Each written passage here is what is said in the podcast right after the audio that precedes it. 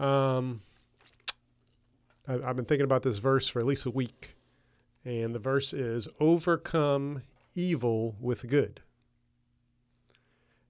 And what I think is happening with Christians, politics, who we're choosing to vote for, etc., we're trying to overcome evil with evil. And no matter how much evil we're trying to overcome, which is a good thing, we want to overcome evil, we can't do it with evil. it's, it's just not God's ways. God doesn't operate that way. Yeah. Uh, the, the, uh, what is it? that the end justifies the means is not uh, biblical. It's, it's, it's just Yeah. not the way God operates. We have to overcome evil with good.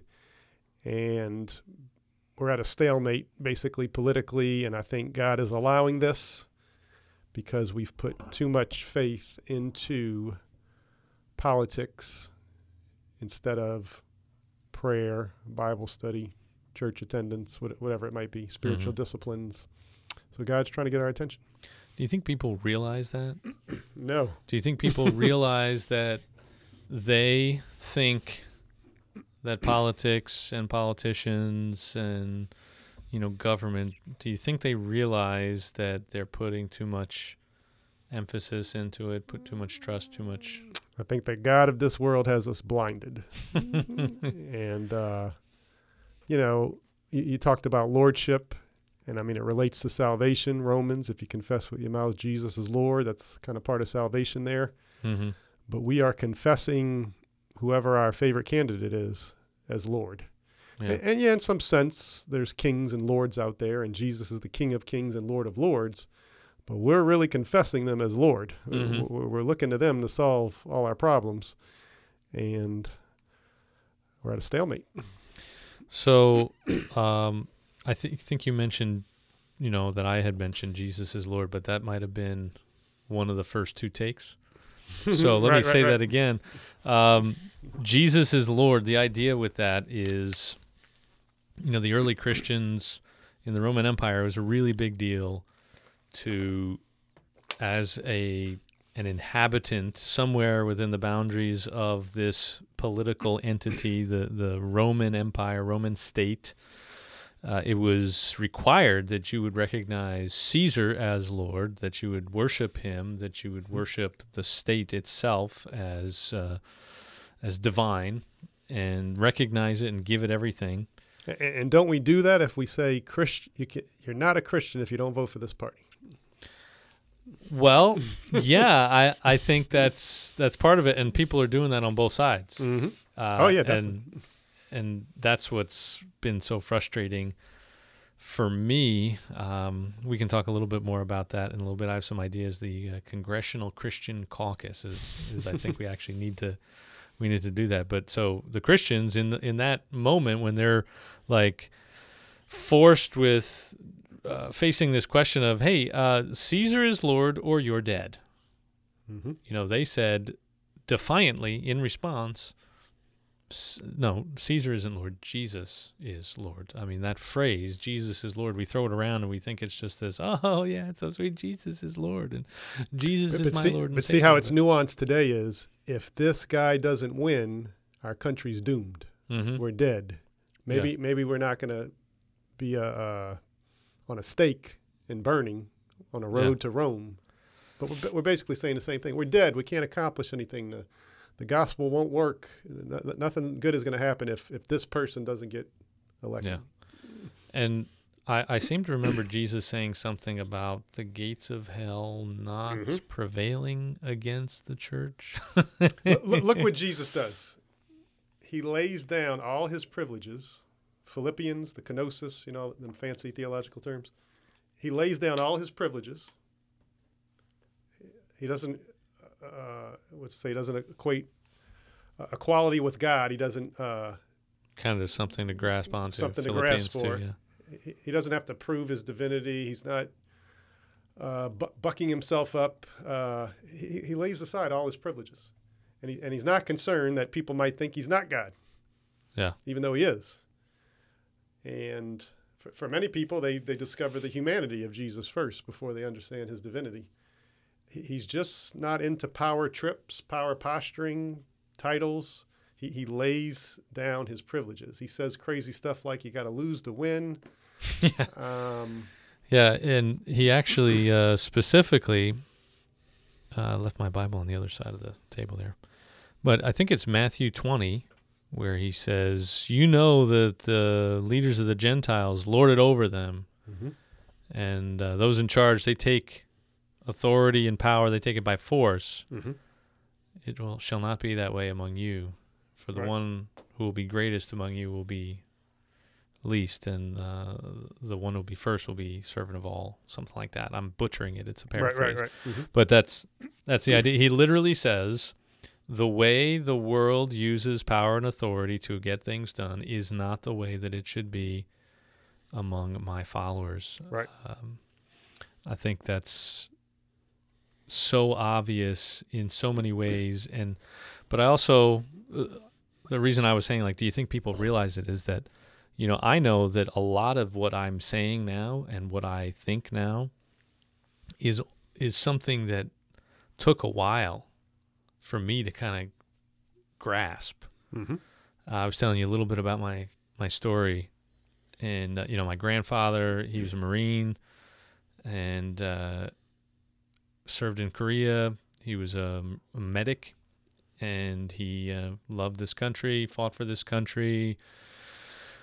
Uh, he was a member of the, you know, sort of the grassroots organization for the the Republican Party in the county where Mhm. I grew up. They don't call them parishes out there Right. in New York. they call them uh, counties. So Suffolk County Republican, whatever. You know, he was actively involved. I don't know exactly what his role was, uh, but I do remember as a kid kind of going around with him at some point, like getting signatures or, uh, you know, handing things out or picking things up or I don't know what it was exactly and and he died like 25 years ago so I can't really ask him but but I remember that and I remember and so I have this sense of you know patriotism. I really love America uh, probably more so than I should you know as a Christian and I love the flag. I, I love, I, and, and my inclination politically is always kind of to to revert back to that a little bit, Mhm. uh, conservatism, republicanism. Even though I know at some point, I, and I want to say it was it was during uh, G.W. Bush's years in office, Mhm. there was a point, and I I don't know if it was when he was going up against Kerry in 2004 or shortly after that But I just realized like wait these guys that n- nobody really seems to want to get done what they what they say they want to get done. Because he he had not only the presidency he had the Senate and the House I believe at some point. Mhm. and there were all these grand plans that he had campaigned on and I'm like you got it. You literally got it. Why won't you do it? You know just do Oh, it. we could get into the Supreme Court. I mean, most of them have been picked by a certain philosophy, and the picks didn't do what they thought they were going to do. usually never yeah it always like right we're we're fighting for this i do think probably the last few are gonna probably be what they said they were gonna be hmm uh just got a kind of a different But it took a long time. but it's, it's taken yeah decades. it has taken a long time to get there but i just remember feeling so disenchanted and i remember being co- totally disengaged from it for a really long time and and i realized then at some point really with only the last few years that that i think if christians in the first century who couldn't vote right they couldn't vote at all they they they dare not speak out against their government Mhm. or the way their government worked, uh, or else they'd be thrown to the lions, and many of them were because of this Jesus is Lord thing. Mhm. And yet they literally took over the entire known world. I mean, they they took over the empire. Right. Within just a couple hundred years, it was a Christian empire. Well, well, I'm glad you're bringing up history because I think what's going on today, the church has battled battled with since the conver- conversion, so called, of Constantine. Oh yeah. Well, that's that's where I'm going next. Yeah. that's it. That was when And I'd like probably- to I'd like to tie that discussion into Islam uh, when when you get a chance. Sure, sure. Well, I mean, I don't know what you're thinking about Constantine, but Mhm. I kind of feel like that was when the church, ha- having developed uh, plenty of influence over the world, Mhm. had this. I, mean, I don't know that they really had a choice, but Constantine kind of said, like, "Hey, uh, I'm going to be a Christian now." Mm-hmm. He has this vision, this dream where, Mhm. you know, supposedly, I mean, I don't know, it's like 312 AD, something like that, where he has this dream where he sees the cross and there's a, a sign that says, conquer in this sign. You know, so words kind of across it. And, and so he puts crosses on the shields of all the people that he's Mhm. leading, the soldiers he's leading. Right. And they win the battle the next day or whenever it was. And so he's like, all right, I guess we're going to be Christians now because, you know. but I feel like that was when the church actually, having had so much success and, and so much influence and changing the world, they, they kind of gave it away. They actually zapped it of its power because now there are people that, in order to get ahead in their world, had to jump on board the Christian bandwagon, whether or not Mhm. they actually believed, and and they were using it now for earthly goals that had nothing to do with what Right. Jesus actually came here to do.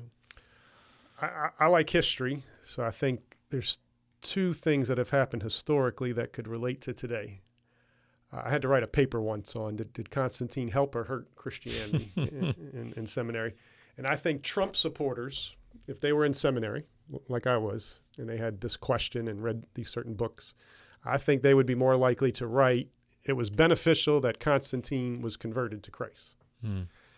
And I think the Biden supporters might be more of the students who wrote it hurt Christianity for Constantine to be converted. hmm And this is where I see the pro and cons of Constantine's conversion.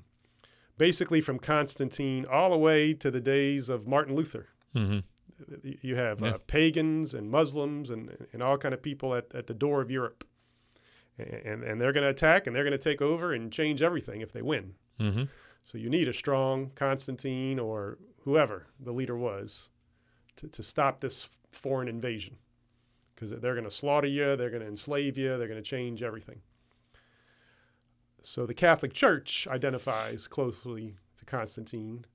And, you know, there's the Vatican City today. It's like its own autonomous country. And so th- th- they're very into uh, the Lord using government for, for certain things. hmm Uh, it might be different today. Uh, there's all kind of different variants of Catholicism, but historically, Catholic Church was very tied to Constantine, Christianity being a strong political, military force, crusades, things like that, inquisitions, Isn't it uh, Charlemagne in like Ho- ho- 800 where Holy Roman Empire. where the Mhm. Pope at the time actually it was a essentially a power play, or it's viewed as that. I think in history books, at least when I learned about it, Mhm. that the Pope crowned the Emperor Charlemagne, Right.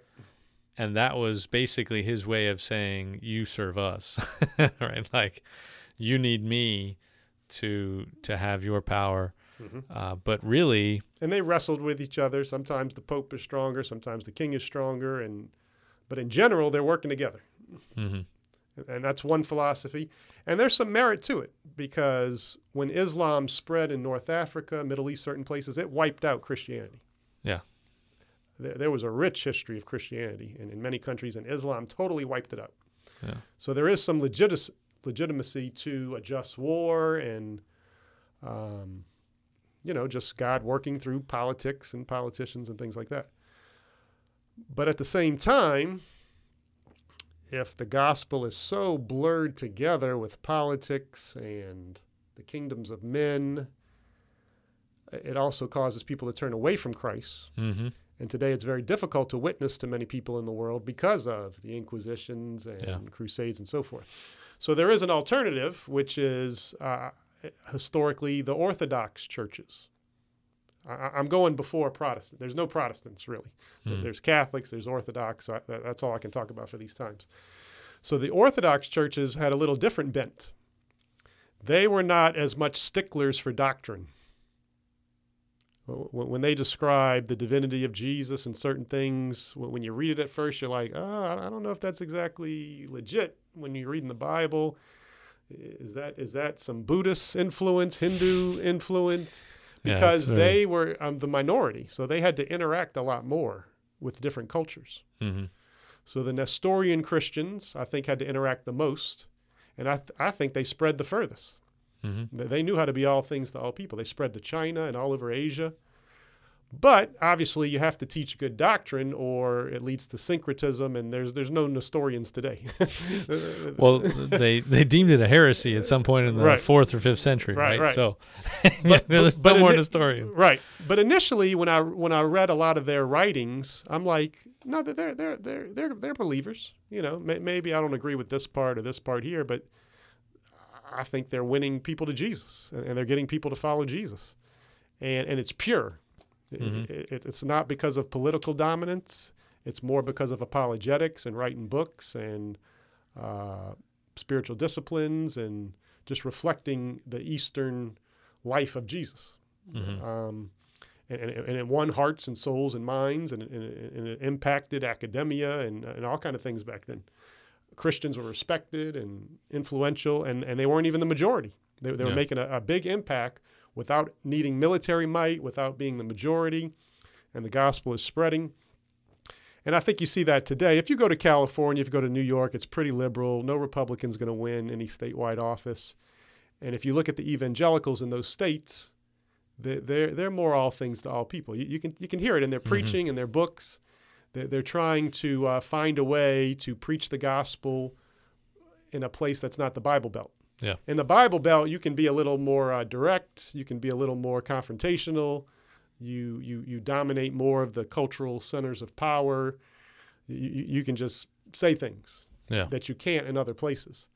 But just because you can say things, are we really really winning people to Christ, or are Yeah. we turning people away from Christ? So the, the the Orthodox churches were not wiped out; they they spread, and uh, I think they teach us how to be uh, a good minority when we're not the majority. So ba- basically, God can work either way. If if if if who we want in office wins, there's there's some benefits to that. But if if we don't win, th- there's also some benefits. There, there, might be a, a pure type of Christianity we're, we're not really thinking of, and that's what Jesus demonstrated. He he he gave up his privileges so that he could help the powerless. And and nobody's mad at Jesus today. Very few people. Yeah. People love Jesus, whether they're Christians or not. Yeah. That that's very true. Yeah. Very true. Um, it's uh, I, I think that's what a lot of folks struggle with is that I think you and I are making the assumption that you know Christians are essentially uh, we either are or we're going to be a minority, and I think that's actually what people are most upset about. I don't know, like they're Mhm. Know Oh, fear. There's a fear of power loss for sure. yeah, Mhm. I, I don't know if they realize that or if they think about it. But, you know, I've always felt like as a Christian, I've been a minority. You know, you talk about growing up and Mhm. doing ministry in some of these other places. Yeah, I've, I'm from New York. I'm from Long Island. I don't, I didn't ever feel like being a Christian or being a churchgoer, you know, that I had a lot of people around me that affirmed that, that supported that.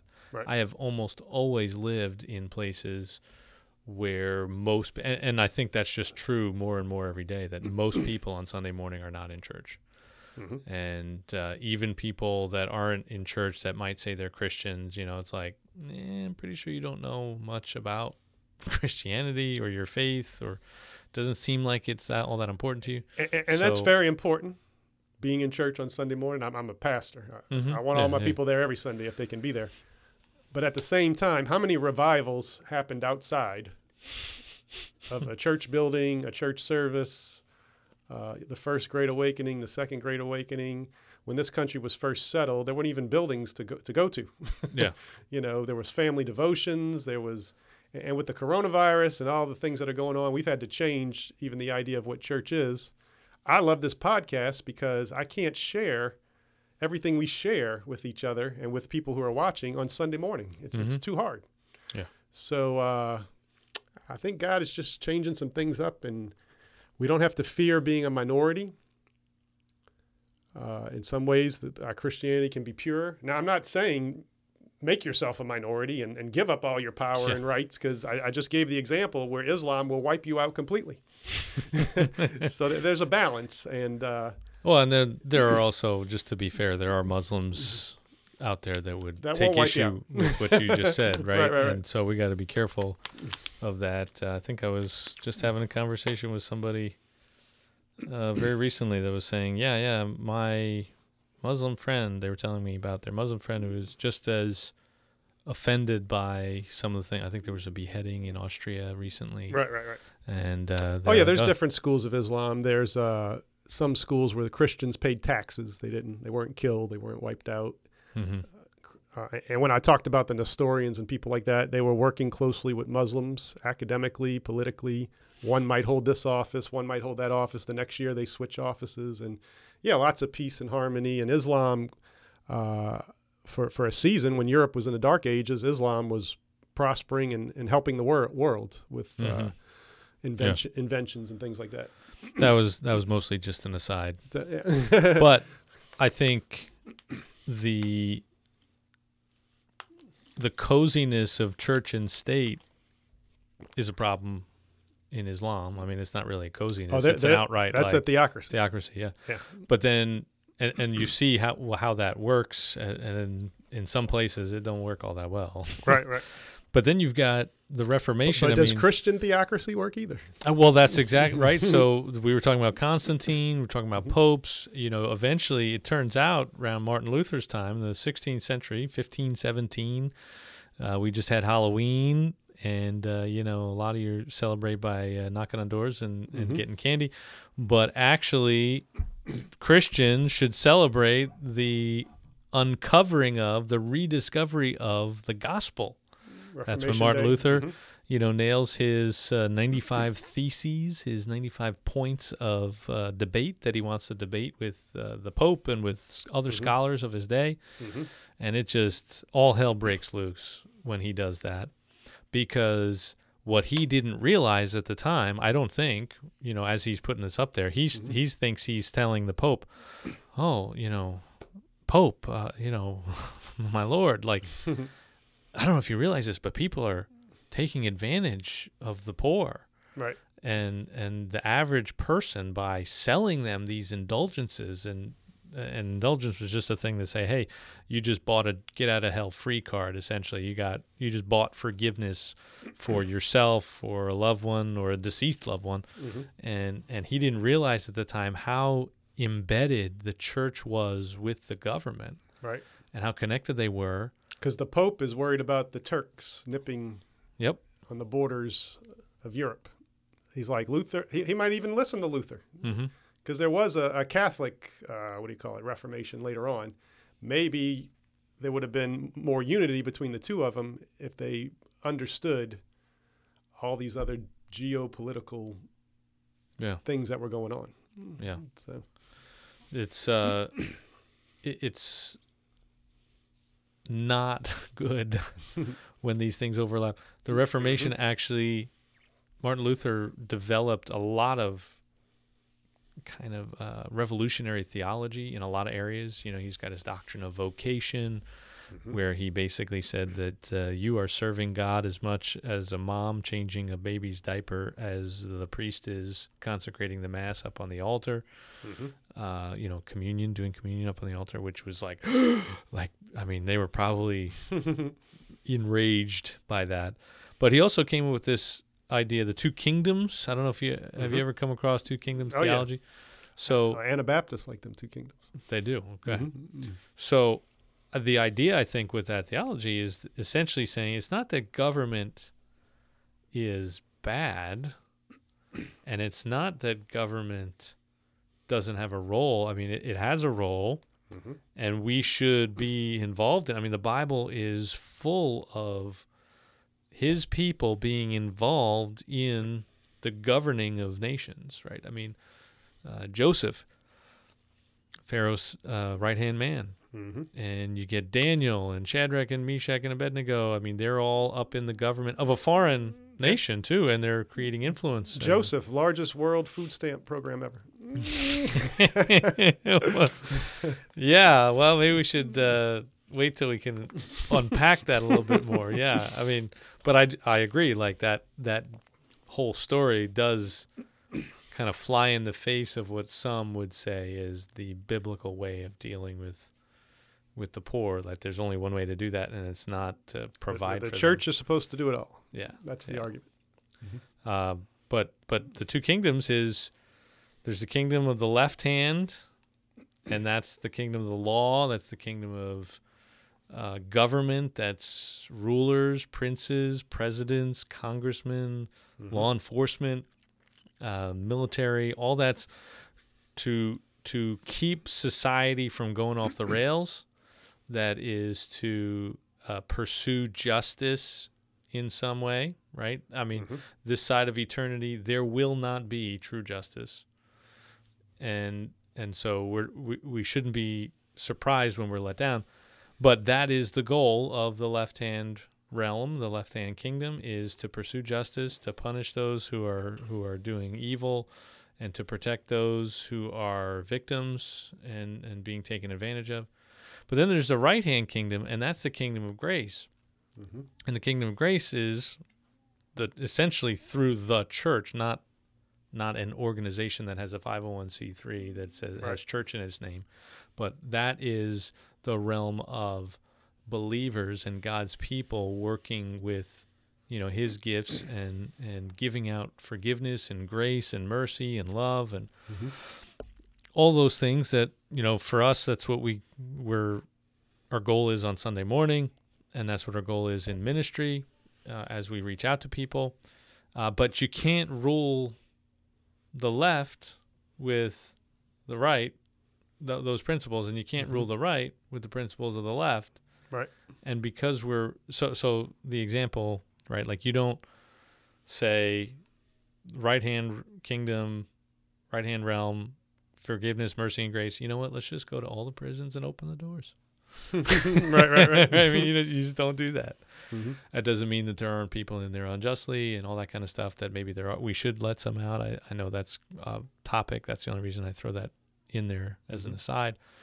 But you also don't rule the church with rules and govern you know government and and and all that kind of stuff Mhm. because it's about forgiveness and mercy and grace and everyone's in. It's not only certain people and and it's not about justice and you probably about- know this more than me, but it seems like Luther had to wrestle with all this because first he sees the dangers of church and state affecting doctrine and indulgences and everything. But then when he breaks away from that, uh, in Germany, people are, start killing each other. yeah so the peasants the peasants or yeah and then uh, and then all these multiple little states start forming, and uh, I think there were different ideas on how to uh, coordinate the gospel and the role between the church and um, state. You had Erasmus and different people who who, who- had different ideas.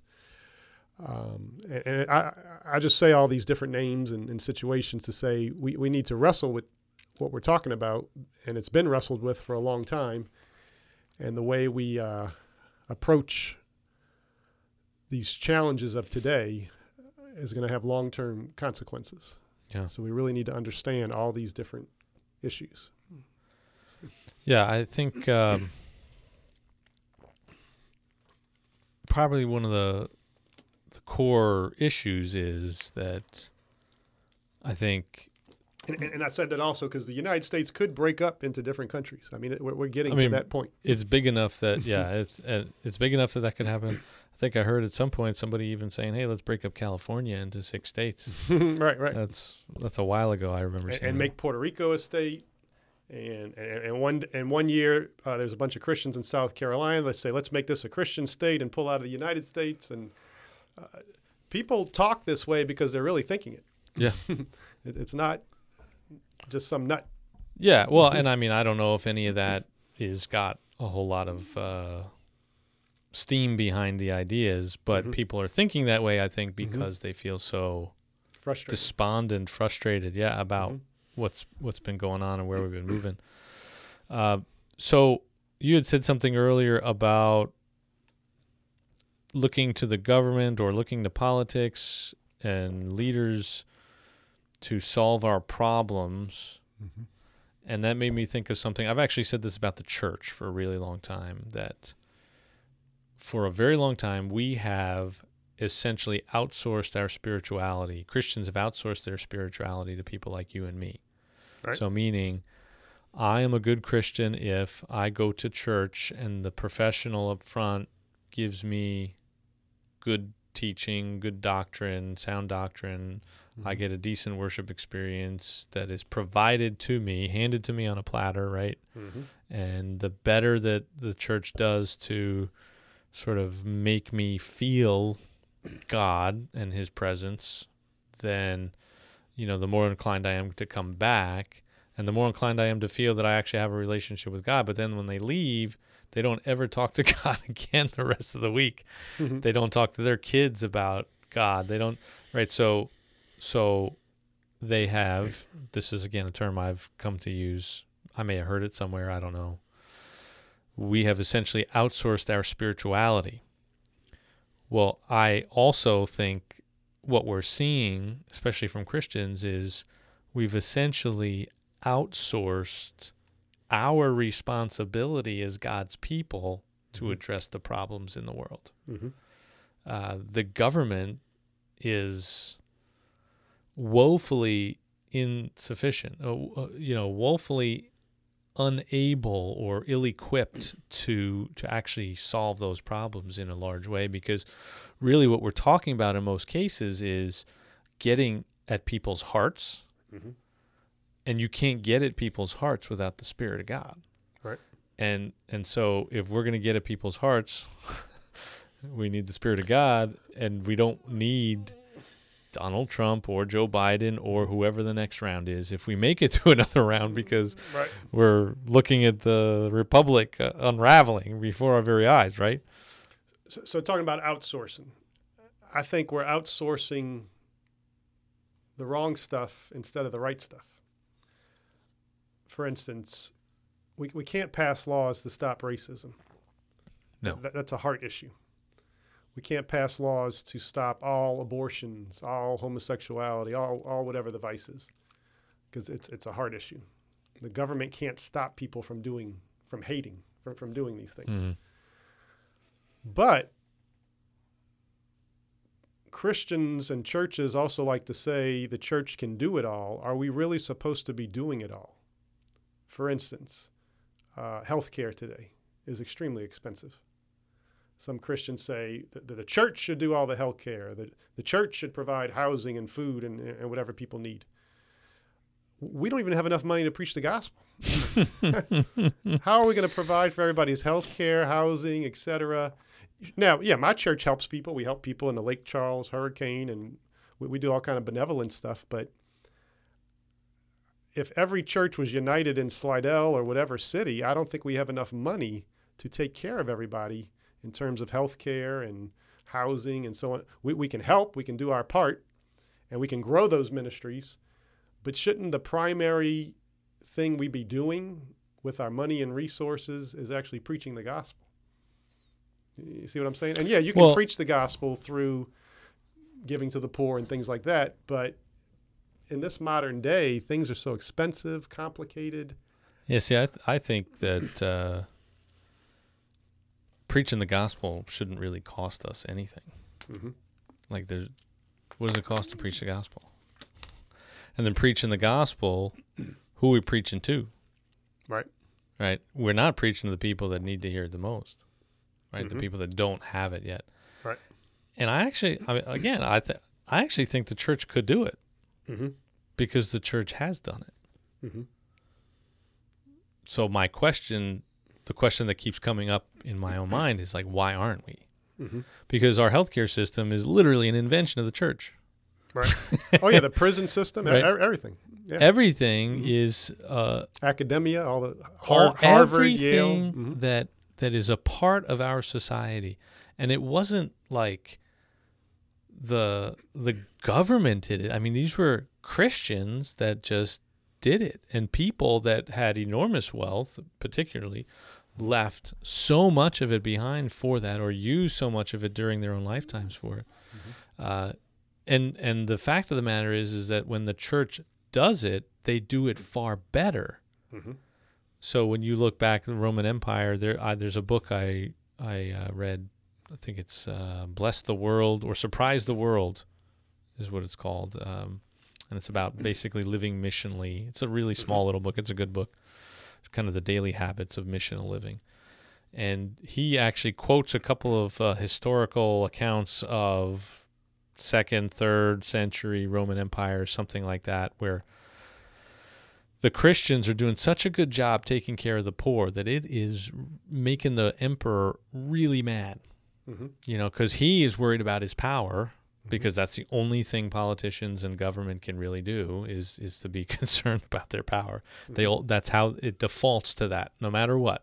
They may do good things, and God certainly uses them. And and uh, Romans thirteen, when we're talking about those two kingdoms, God does use government. He's instituted government. Whoever becomes president is God's anointed person for whatever reason. Uh, but uh, they did such a good job. It it upset him so much that he said to his aides, basically, like, "Come on, serve the poor, will you? You're, th- These Christians are making me look bad." Right. And they just couldn't match what the Christians did because Christians did it again. We're talking about heart, right? Mhm. They did it out of the love and joy of Jesus, uh, out of the Holy Spirit's overflowing love and power in their hearts, and it was just not the same thing. And So, so scriptures that say we, we should pay taxes, custom to whom custom is due. I'm not saying we shouldn't pay taxes. What, what, does that cover, and what does it not cover? I think that's where these I- d- debates are. Yes. So I, I would say that the Bible doesn't necessarily say. I'm what I'm saying. I don't think I. I'm not saying like okay, so God said the church should just do it all, and the Mhm. government should never have a role. You know, we talked about Joseph. You talked about the first ever. How did you say it? The food stamp. the program? largest world. largest world food, Food stamp, stamp program, program, ever. yeah. I definitely agree with you. The church does it better. Yeah. I'm just saying, can we do it all? And well the I, I I I guess the answer to that question right now is of course we can't we're not and that's why right, people right. are asking the government to. Especially if you're not in a, a promised land. hmm i- If you're a Joseph in Egypt or a Daniel in Babylon, if you're the minority, if the gospel hasn't spread, if, if, if there's not a lot of disciples of Jesus Christ, how can we accomplish a lot of these things without yeah working with the forces that be? That's a good point. So maybe we are getting to a point where there's not enough of us to pull it off. Mm-hmm. but I still think that what if you know what if what if we did pool our resources and we did big things? You know i mean just this is kind of like a big deal. You and me sitting in a room talking about this stuff because we're not from the same denomination we're not from the same background uh, not from the same area not i mean just so many Mm-hmm. and here we are we're trying to talk about these things wrestle with these things and all for the sake of the gospel Mm-hmm. where are the other church I actually had this conversation with some staff earlier. You know, we're we're reading through this book called Kingdom Come and talking about how we can be instruments of God's kingdom at work in the world. Mhm. And we're talking about these kind of parachurch things and where is God already at work? And instead of trying to reinvent the wheel, let's jump on board with what someone else is. And then all of a sudden now we're talking about like, well, but do they want our help or are they going to get territorial or Mhm. are they going to want it their way or the highway it, Mhm. you know and you're just like oh and and so maybe that is hey guys because we just haven't been able to get along for so long you know we we are going to have to look more to the government or to, or to something like that i don't know I think it, it goes back to the Constantine Catholic Orthodox, all this history stuff I talked about. There, there- there's pros and cons. You're going to have more unity if the church and state are working together, mm-hmm. and you can get more things done in the natural. But does that water down the gospel? That does that hurt us So, so that's what I kind of meant by the outsourcing. Uh, you know, if one person we know has a child that needs brain surgery and it costs five hundred thousand dollars, do, do we want the church responsible for paying five hundred?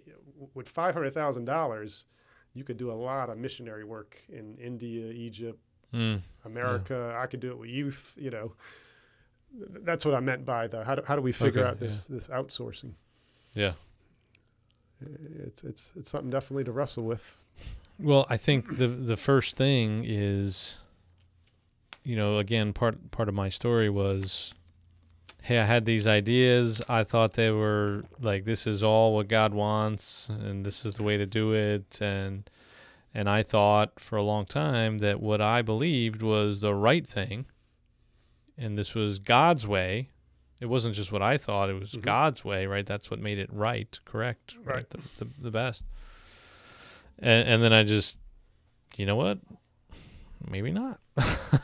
I think back in the day, America functioned better politically because somebody might vote for a Republican as a senator and a Democrat as the president, or vice versa, because they thought that was the best person in terms of character and positions. mm-hmm. Today, people are, are just looking at partisan issues and just totally ignore the character. Yeah. Or they look at charisma. this person's charismatic. We like him. He motivates us. He, he ain't got no character, but that's okay. He- He's motivating the troops. I mean, charisma without character is a catastrophe, Yeah, you had that on your. Uh, right? But teachings are important too. You could be the nicest guy in the world and, and uniting all kind of people, but you, your, your policies are dis- disastrous. I, I just think before this div- divisive time, people had a little more discernment. They'd pick this guy or they wouldn't pick this guy or woman. They, they didn't just lock, stock, and barrel swallow the whole ench- enchilada and, and just vote straight ticket. Um, they, they, they looked at people. You know, they, they, they tried to figure things out. And, and today, uh, people are just hardening, hardening into different camps, and you have to vote a straight ticket, and you have to think a certain way, and that, that's why we're at a stalemate. And I think God has allowed it because we're trying to solve too many problems through the political process instead of through the church, through the gospel. And God's showing us, look, it's a dead end. No, Yeah. no, nobody's getting anything done. N- neither side is really getting things accomplished. Whereas before, each side, I think, did get some things accomplished. That, that there was some compromise, and you didn't always get what you wanted, but you got at least something. Today, people are frustrated because they're not getting anything. yeah. There's no give and take. Which, interestingly enough, is actually the way this whole thing was designed to operate. Checks and balances. Yeah, it, like they didn't actually believe in democracy. You know, Yeah, yeah. they they said people are easily swayed, Mm-hmm. and we don't trust them. Mhm. Uh, they they there's uh, I think James Madison is the guy who said, uh, although he's probably not the only one, the requirement for virtuous people to make it actually work, like it actually requires the people to be uh, virtuous, to be Moral, yeah. moral, to be ethical, to be you know able to work in in these kinds of systems for the whole system to work. Um, but that's why we have an electoral college. That's why we have a Senate, right? We don't just have the House of Representatives that is supposed to be representative of the people in, uh, you know, based on population. We have this Senate thing because we say, well, yeah, but what about the minority group? What about the smaller states or the less populated states or the right? So Mhm. everybody gets a say here Right. and they put that as kind of like a, uh, uh, uh, you know, a stopgap for whatever might be coming up from the masses. Mm-hmm. Uh, and then the electoral college itself is just like, it's the same idea. It's Oh yeah, it's, I mean it's uh, scripture. It's scripture. Uh, God is lawgiver, king, and judge, and there's pros and cons to the judiciary having an impact on our society. mhm. There's pros and cons to having a, a strong president, and there's pros and cons to having a strong House and Senate.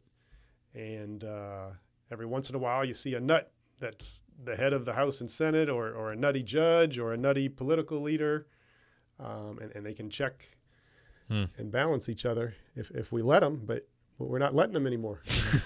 we're saying, nope, everybody's got to be this way. And uh, I feel it's like going to hurt us in the long run. Well, I mean, I don't know. That could we could get off into some things that are probably a little bit more political, American political. But um, th- there was one thing that you were as you were talking. You know, we've talked about government. You know, we're looking at government. We're looking at what about maybe not so much government, but political parties. And I pulled up Mhm. this quote. You probably have come across it at some point. George Washington, his farewell address. However, political parties may now and then answer popular ends. They are likely, in the course of time and things, to become potent engines by which cunning, ambitious, and unprincipled men will be enabled to subvert the power of the people and to usurp for themselves the reins of government, destroying afterwards the very engines which have lifted them to unjust dominion. Mhm. And so, um, That's why Jesus never endorsed the party. He never endorsed the politician. He yeah, the scribes, the Pharisees, the chief priests and elders, and yeah, what Jesus didn't do is just as important as, as what he did. Um, I mean, he's he's not opposed to certain people winning or certain parties winning, but he's not going to endorse them. Mhm. You know, that's it's it's.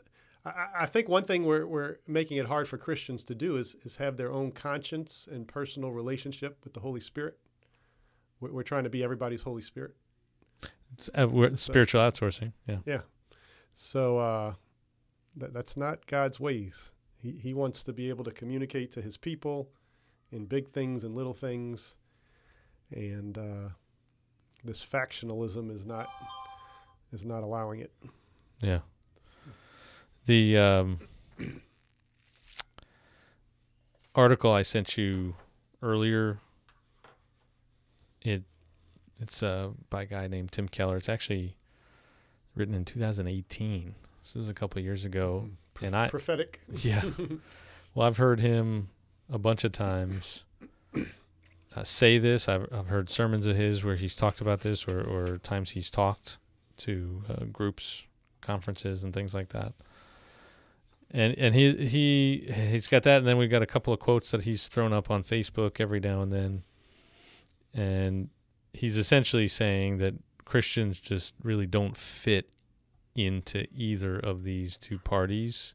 Oh yeah, you should never totally fit Uh, in any of them. it doesn't mean that there aren't Christian principles at work Mhm. that you could look and you can say, well, this, yes, this affirms what I believe to be true and, and how I, you Mhm. know, view my faith and how I want to see my faith at work in government and all that kind of stuff. Um, but he uh, he's got this quote: "The early Christian, uh, the early church Christian social project was a unique kind of human community that defies categories. It had at least five elements. It was multiracial and multi-ethnic." Mhm. highly committed to caring for the poor and marginalized, non retaliatory, marked by a commitment to forgiveness, strongly and practically against abortion and infanticide, revolutionary regarding the ethics of sex. Each of the five elements was there because Christians sought to submit to biblical authority. Mhm. They are all commanded. They are just as category defying and both offensive and attractive today. Mhm. The first two views, ethnic diversity and caring for the poor, sound, quote, liberal. Mhm. And the last two, abortion and sexual ethics, sound, quote, Conservative. conservative. Yeah. But the third element, of course, sounds like no particular party because nobody's non retaliatory, marked by a commitment to forgiveness, right, and loving their enemies.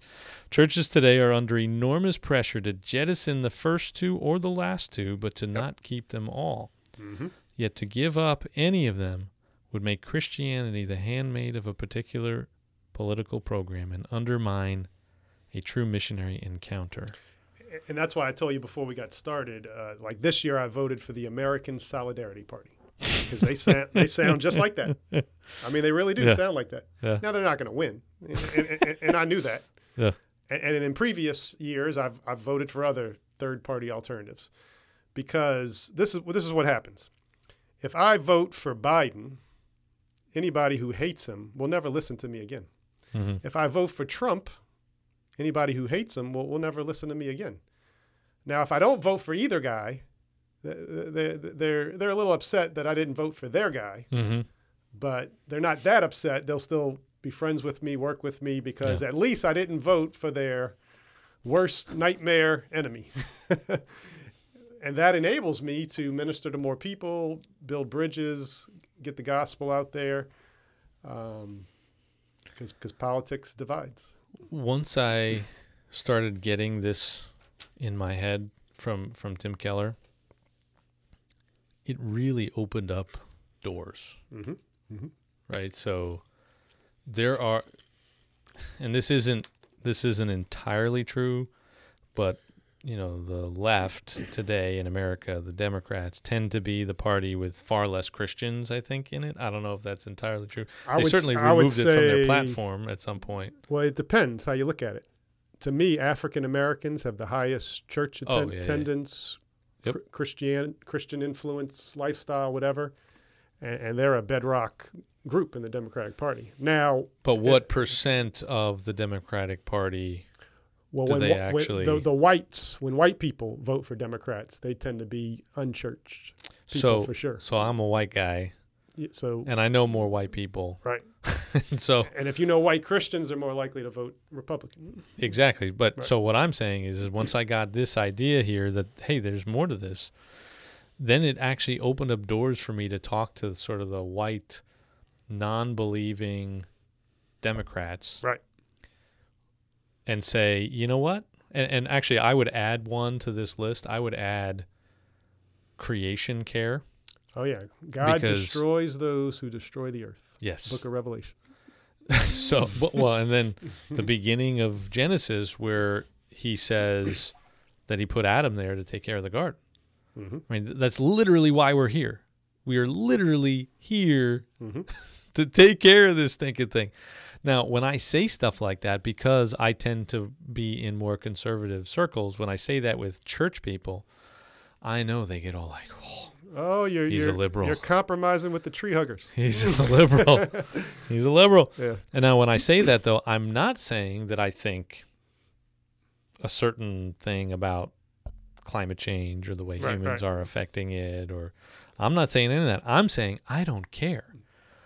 I care that God wants me to care about this place. And so maybe I should organize some people to pick up some garbage. And maybe I should look for ways and encourage uh, people or younger people to pursue careers that are going to help us figure out Decrease pollution. ways of doing this, right? Yeah. I mean, there's uh, something a few weeks ago I think I saw where they're they're finding a way to dissolve plastic, you know, or not dissolve, di- Mhm. uh, degrade, biodegrade plastic somehow faster. Right.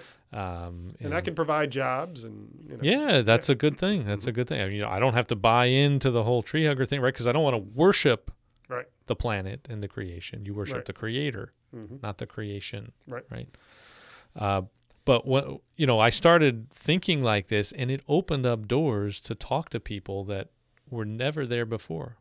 You know that that I would never have been able to begin the process of having a relationship.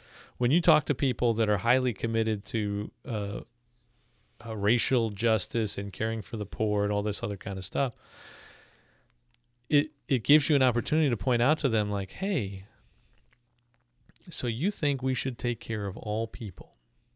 Mhm. Yes. So you think all people have innate value and dignity and all that kind of stuff? Yeah. Where do you get that from? Mhm.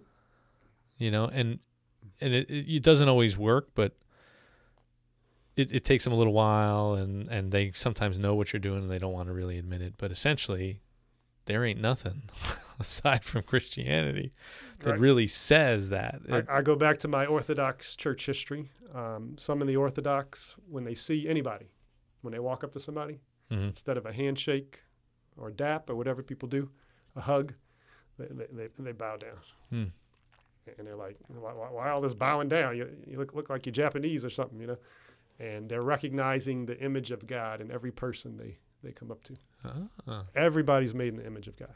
wow. The worst sinner in the world, you know, according to whoever, um, the born, the unborn, the prisoner, the whoever. That, that's how they recognize the image of God in, in, Yeah. in everybody. And, and that makes you pause and, and think about a lot more than the few issues people think about. And when we think about those issues, specifically like the image of God in everyone, Mhm. I think that might be the place that if we can get Mm-hmm. everybody to, Mm-hmm. you know, because we got one side, you know, like police, right? And and racial injustice and all this other kind of stuff that you're like, oh, but what about the image of God? I, I you know, whoever it was, you know, there's there's some of these killings of black men where people are like, you know, they're shocked, and then there's others where they're like, well, but he was being bad, like, mm, Right, right. and and I remember somebody trying to explain to me why it was there was it was the same outpouring of emotion and they said well it's the image of God like shouldn't we recognize that the image of God I was like okay but what if we turn that around now and say the way that some of the people that you're supporting the things that they're doing and saying are are not taking into account the image of God in the law enforcement officer Mm-hmm. right? They didn't want to hear that, of course, but um, Oh, image of God would solve a lot of problems. You know, historically, slavery, a black person is three fifths of a person, so to Yeah, speak. Yeah. Well, that's the same argument today. Oh, it's a fetus. It's it's not a human life. It's 3 Mhm. it's three fifths of a human life, Yeah. so to speak. Yeah. The image of God ends all these debates. Yeah. You know. I mean, do you think that a group of Democrats or a group of Republicans, or you know, like we could? I, I mean, I, I don't believe it today. Really, I I don't know. We've been in here a while. Who knows what the heck is happening out there in the world while we're talking? I mean, this is just such a crazy time. Mhm. But what if we got a bunch of Democrats to sit down and say, you know what, Donald Trump, we gotta we gotta honor the image of God in Donald Trump, Mhm. and then vice versa. Like we get a bunch of Republicans to say we gotta value the image of God in Joe Biden Mhm. and uh, Kamala Harris and Mhm. Uh, AOC and all the hated people on the left and then all the hated people on the right. And this is why I mentioned earlier briefly just this Congressional Christian Caucus. Mhm. Uh, what do you think of this idea? The idea uh, there's like a Congressional Black Caucus Mhm. and there's a Congressional whatever. There's got to be Hispanic and, yeah. Hispanic and all kinds of other Mhm. caucuses.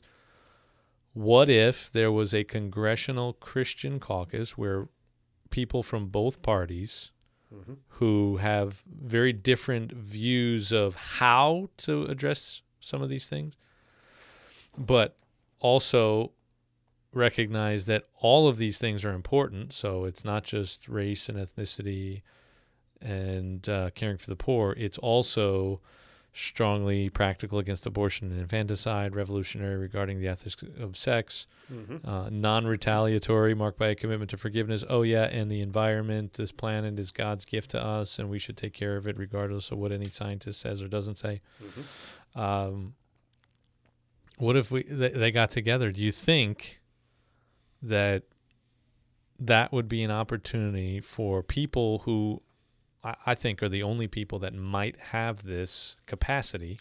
It, it's happening, but the wrong way. How do you mean? People are coming together, but the the, the African American Christians are making allies with other religious people, Mm. but it's not Christians. White Christians are making allies with other religious people, but it, but it's not Christians. We got to get the black Christians and the white Christians and the Hispanic Christians working together. That's what I'm saying. Yeah, yeah, Yeah. yeah. But but do you think that they would actually would they be able to lay aside their party affiliation and survive? Right? So because the way it works kind of now is if you're not Republican enough or you're not Democrat enough, you get ousted in a primary if Right, you're not right. loyal to the party, Right. right? hmm So, do you think that could even work? Uh, and is it something that um anyone would even be willing to try? Are there enough Christians in either party that can actually say, Jesus is Lord, hmm not Mitch McConnell or Chuck Schumer or Nancy Pelosi or who's the Republicans' House leader? I don't know.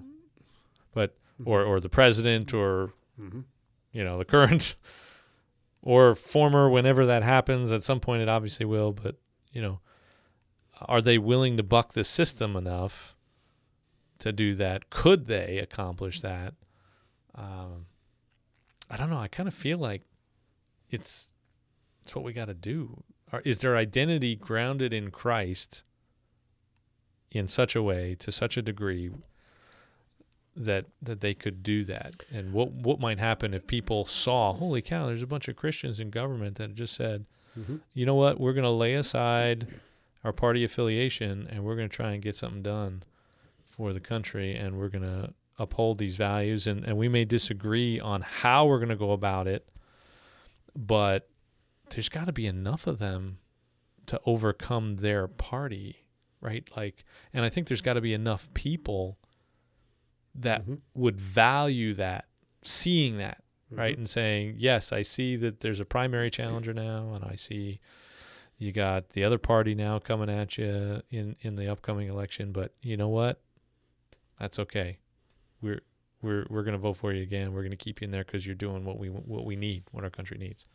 Yeah, there's some. Uh, if if we continue to have a stalemate over and over again in politics, it might be a God thing, and what you're saying might evolve and eventually happen.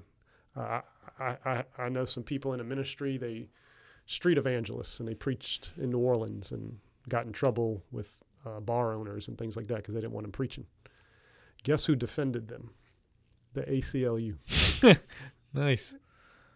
and they worked together. This very conservative Christian group Wow. and, the, and the very liberal ACLU worked together, and now they can preach wherever they want in the French Quarter. The cops won't mess with them. The owners won't mess with them.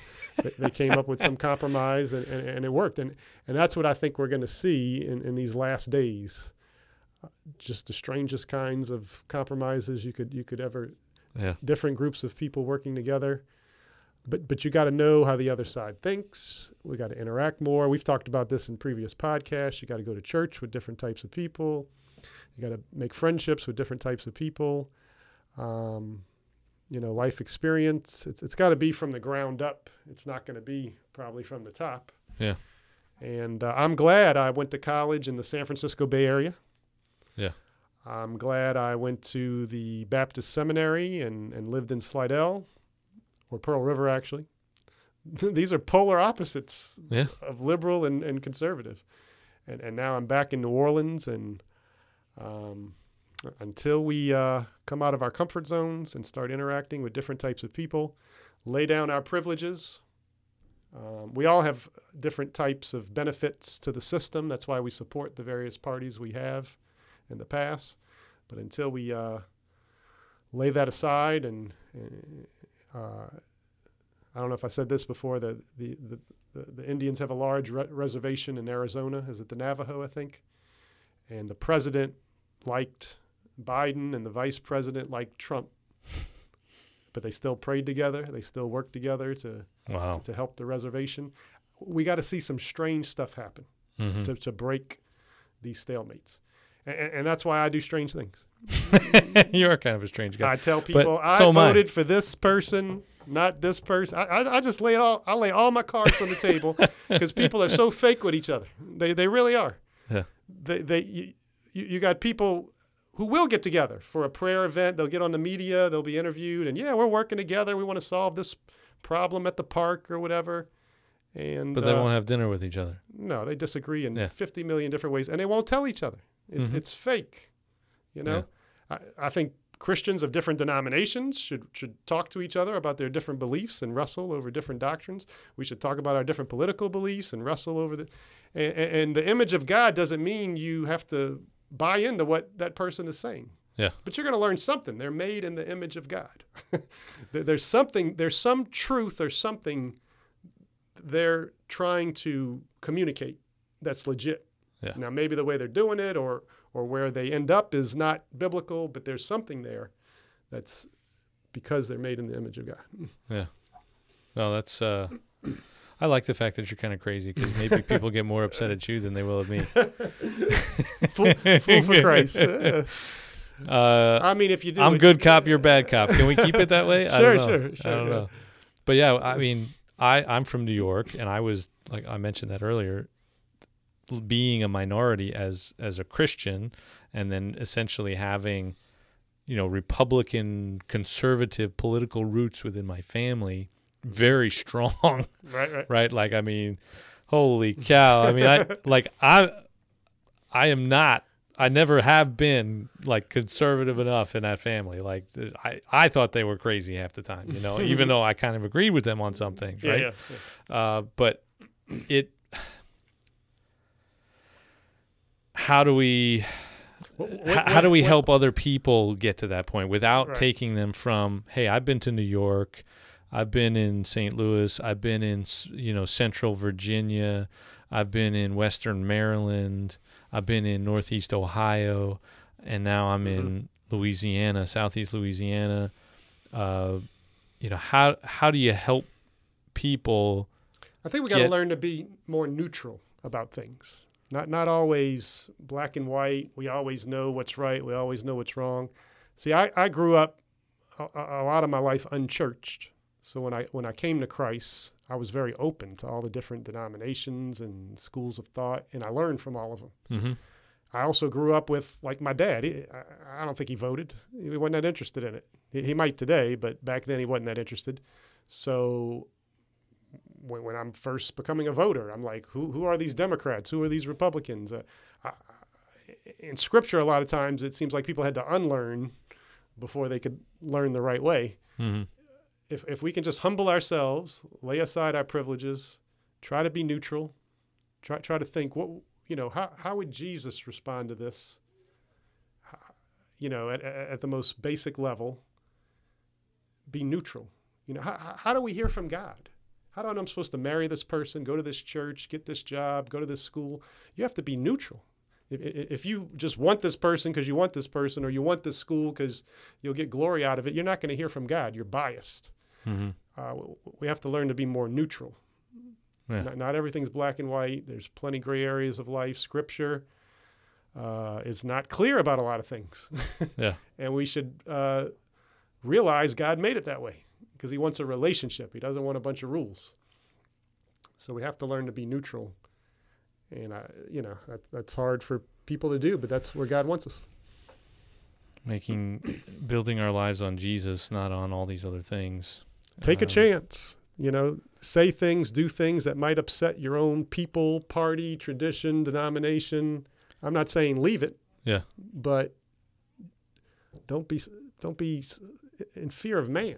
Yeah. The fear of man brings a snare. uh, The Bible says.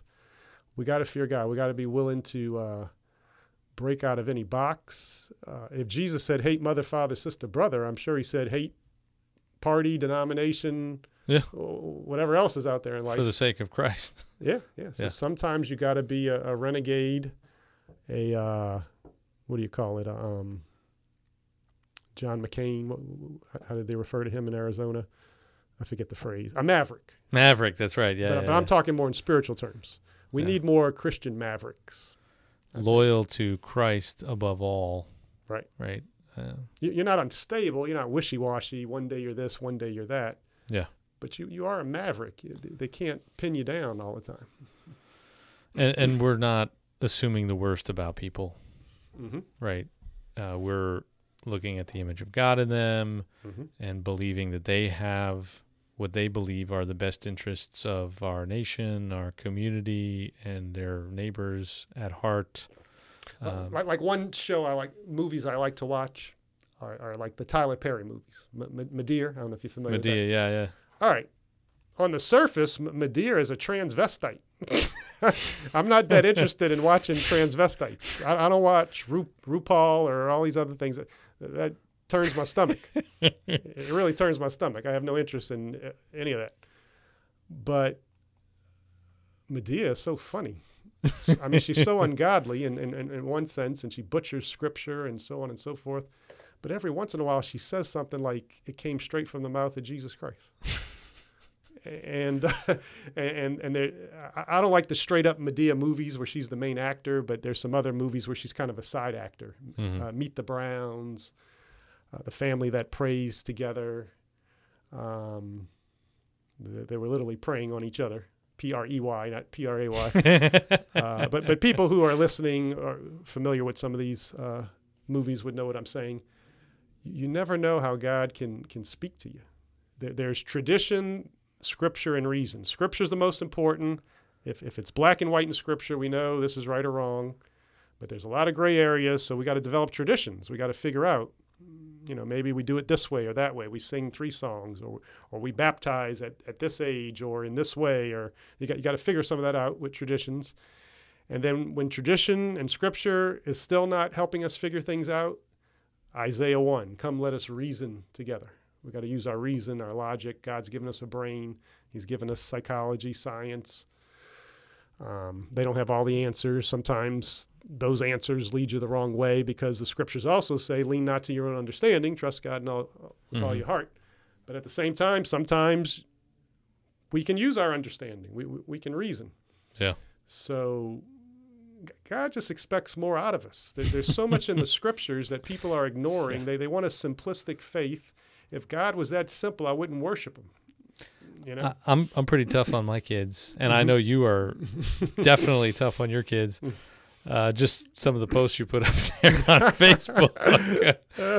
but uh, Uh, if if we are that tough on our own kids with the expectations we have for them to kind of figure it out, God's raising the what bar. about God? I mean, God's got to be trying to smack some sense into We got us. more Bibles and different translations. We have the long history of the church we can study. We got the Old Testament. We, we, we should be more ready and know more than any previous generation.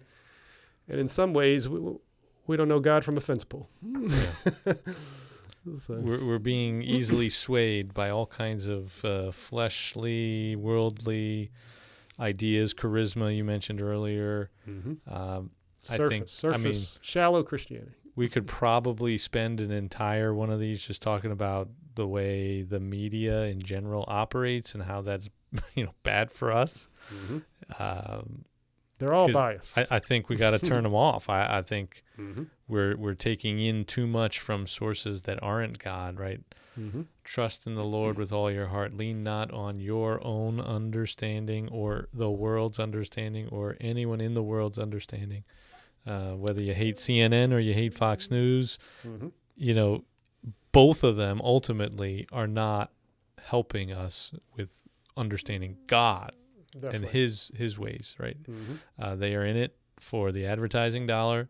They're in it for the eyeballs, and eyeballs. They get eyeballs through fear and anger. Those are the top two ways to capture people. and, and, and confirmation bias. They, they preach to the choir. They say what people want to say who follow those bent, Mhm. bents. And you can't get any facts anymore. You can't get any truth. Yeah, it's uh, what is truth is Pilate's response, right? And you can right. understand why he's so jaded Mm-hmm. because Yep. that's where this whole process, this system, ultimately leads us. Mm-hmm. Um, wondering what's true and what's not. Mm-hmm. And Jesus says, "I am the way and the truth and the life." Right? So, But God's shaking everything. Um, lots of people are giving up cable. They're, they're cutting the cord. The cable Mhm. companies are getting new, nervous. They're losing money. God's shaking up sports. Um, yeah, I mean, I can't tell you how many people just don't even care what's happening right now. Like there was a World Series. Yep. All right. Mhm. There was the NBA championship. Oh, it was Mhm. like a day or two after it was all done. I'm like, oh yeah, that's right. There's also a significant amount of people who don't vote. I don't know if people realize that. At least a third or more of the population. We, we've had astounding numbers this year, but there's still tons of people That aren't voting. that, yeah. that don't vote at all. And uh, sometimes, I, I- you know, I, I can understand. I, I actually there's have nobody a to pick. there's a good friend of mine who said to me one time, he said, I fought for this country. I'm a veteran. I've got the the wounds physically, emotionally, spiritually, all those things uh, to to prove it. And so I think I've earned the right Mhm. to never vote again. Yeah, I understand. And his reasoning was that if I don't vote, it's kind of what you said, Mhm. right? Except you're you're still voting. You're just voting for people that don't matter. you know, Pro- protest vote.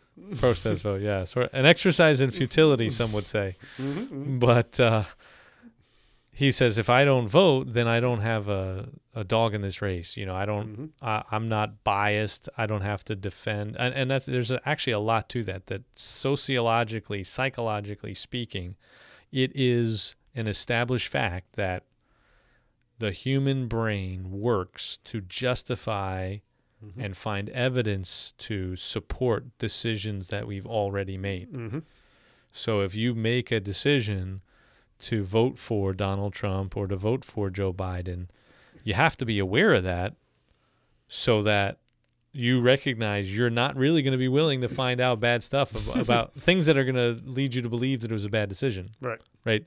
You're going to your your brain is going to try and hide those things from you hmm and you have to constantly and so this is where like is our allegiance ultimately primarily with Jesus Christ is Jesus Right. Lord Nobody should be able to pressure a Christian in any way.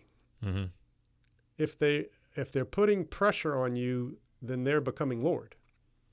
Even the arguments that if you don't vote or if you vote third party, it's a waste. It's not. Nothing's a waste. yeah Those politicians are always trying to get people to vote for them who've never voted or maybe voted for another party. So they're, they're listening. hmm Well, why, why aren't you voting for me? What, what do you want? What do you need? Yeah. They're, they're always trying to recruit. So no matter what we do, no matter who we vote for or don't vote for, it, it has an impact. You should never be pressured to do anything you, you, you don't think the Lord wants you to do. Uh, family shouldn't pressure you. Uh, parties, denominations, friends. Jesus plus nothing equals everything Yes.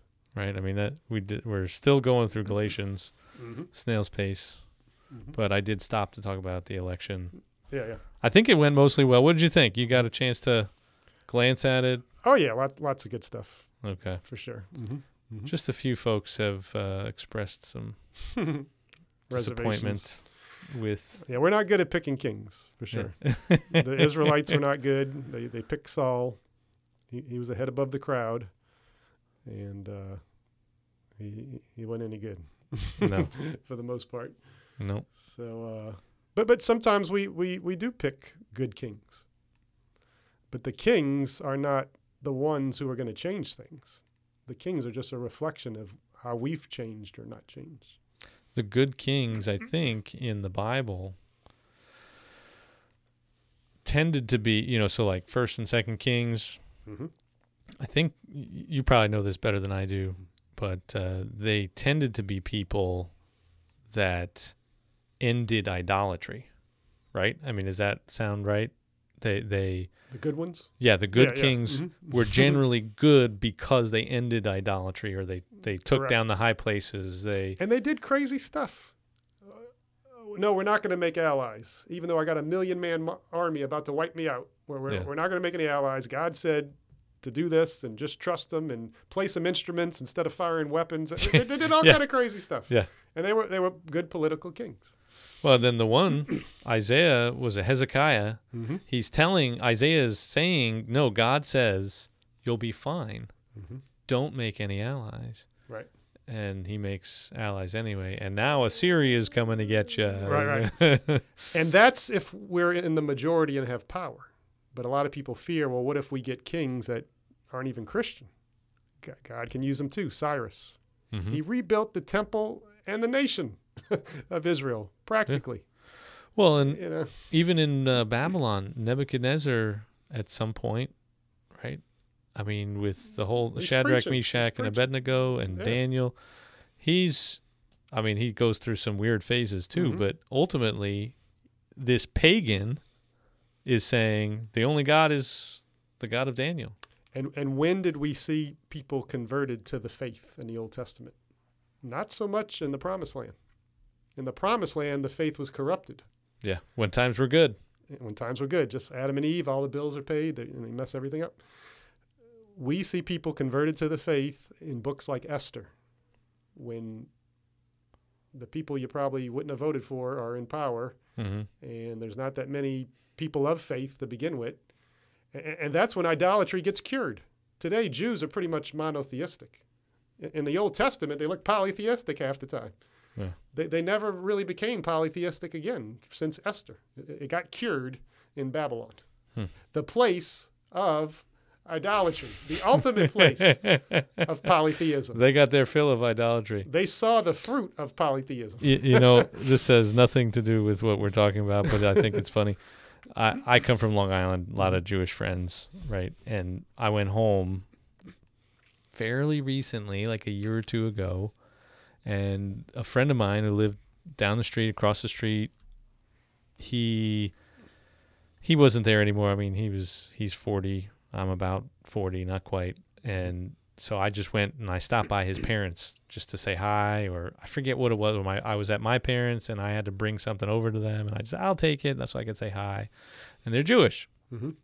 The guy's the the president of the temple, you know, like he's like the Mhm. board president or something for this. Yeah. And I go in the house and and and the wife, you know, the mom of my friend, you know, she's showing me around. They had redone some things, you know, uh, kind of updated and and done some things with the house. She takes me into this one room, and she's like, "Oh, look, this is all brand new, and we did all this, we did that." And I'm just like, "Oh, wow, this is great." And I look up on the wall, and uh, there's a there's like this plaque or something, and it says, "No place like home, Babylon." That's right. That's that's right. because we were in The, ir- Babylon. the irony of it all. I, I grew up in Babylon Mhm, mhm. actually, so that's that's kind of funny. But Mhm. here's a Jewish family with this sign about Babylon. I'm like I, ca- I call New Orleans Goodness Egypt because I, I grew up with my Egyptian stepdad. and- Egypt, yes. And, out here we started the Mm. church, so this is the promised land, and uh, well, now you're back in Egypt. I'm, I'm back in Egypt. So what's that about? So uh, oh, there's there's a lot. Well, Egypt pays the bills. Out of, out of Egypt, I called my son. yeah, yeah. I got a testimony where I I I, uh, I use that verse. Nice. So uh, Well, hey, we should uh, probably finish this up if uh, anyone's still paying attention. I don't know. oh yeah, we, we, we chased a lot of rabbits, but uh, it's it's good stuff. And uh, if you're listening to this, I, I kind of made a boo boo at the beginning, and you may not get the initial recording on the audio, but uh, hopefully you listened in to the end. hmm Oh yeah, I had people watching. They, I'm sure they enjoyed it. Good stuff. Mhm. Good stuff. Unspeakable things. Yes. Jesus is Lord, not Donald Trump or Joe Biden or Democrats or Republicans. Don't give them all your money. Don't give them all your time or your energy. Uh, give it to Mhm. Jesus and the things of Jesus and the things of his kingdom. Mm-hmm. So uh, God bless you. And uh, thanks for coming in again, brother. Amen. And thanks to all who have been joining us. Catch you later. Bye bye.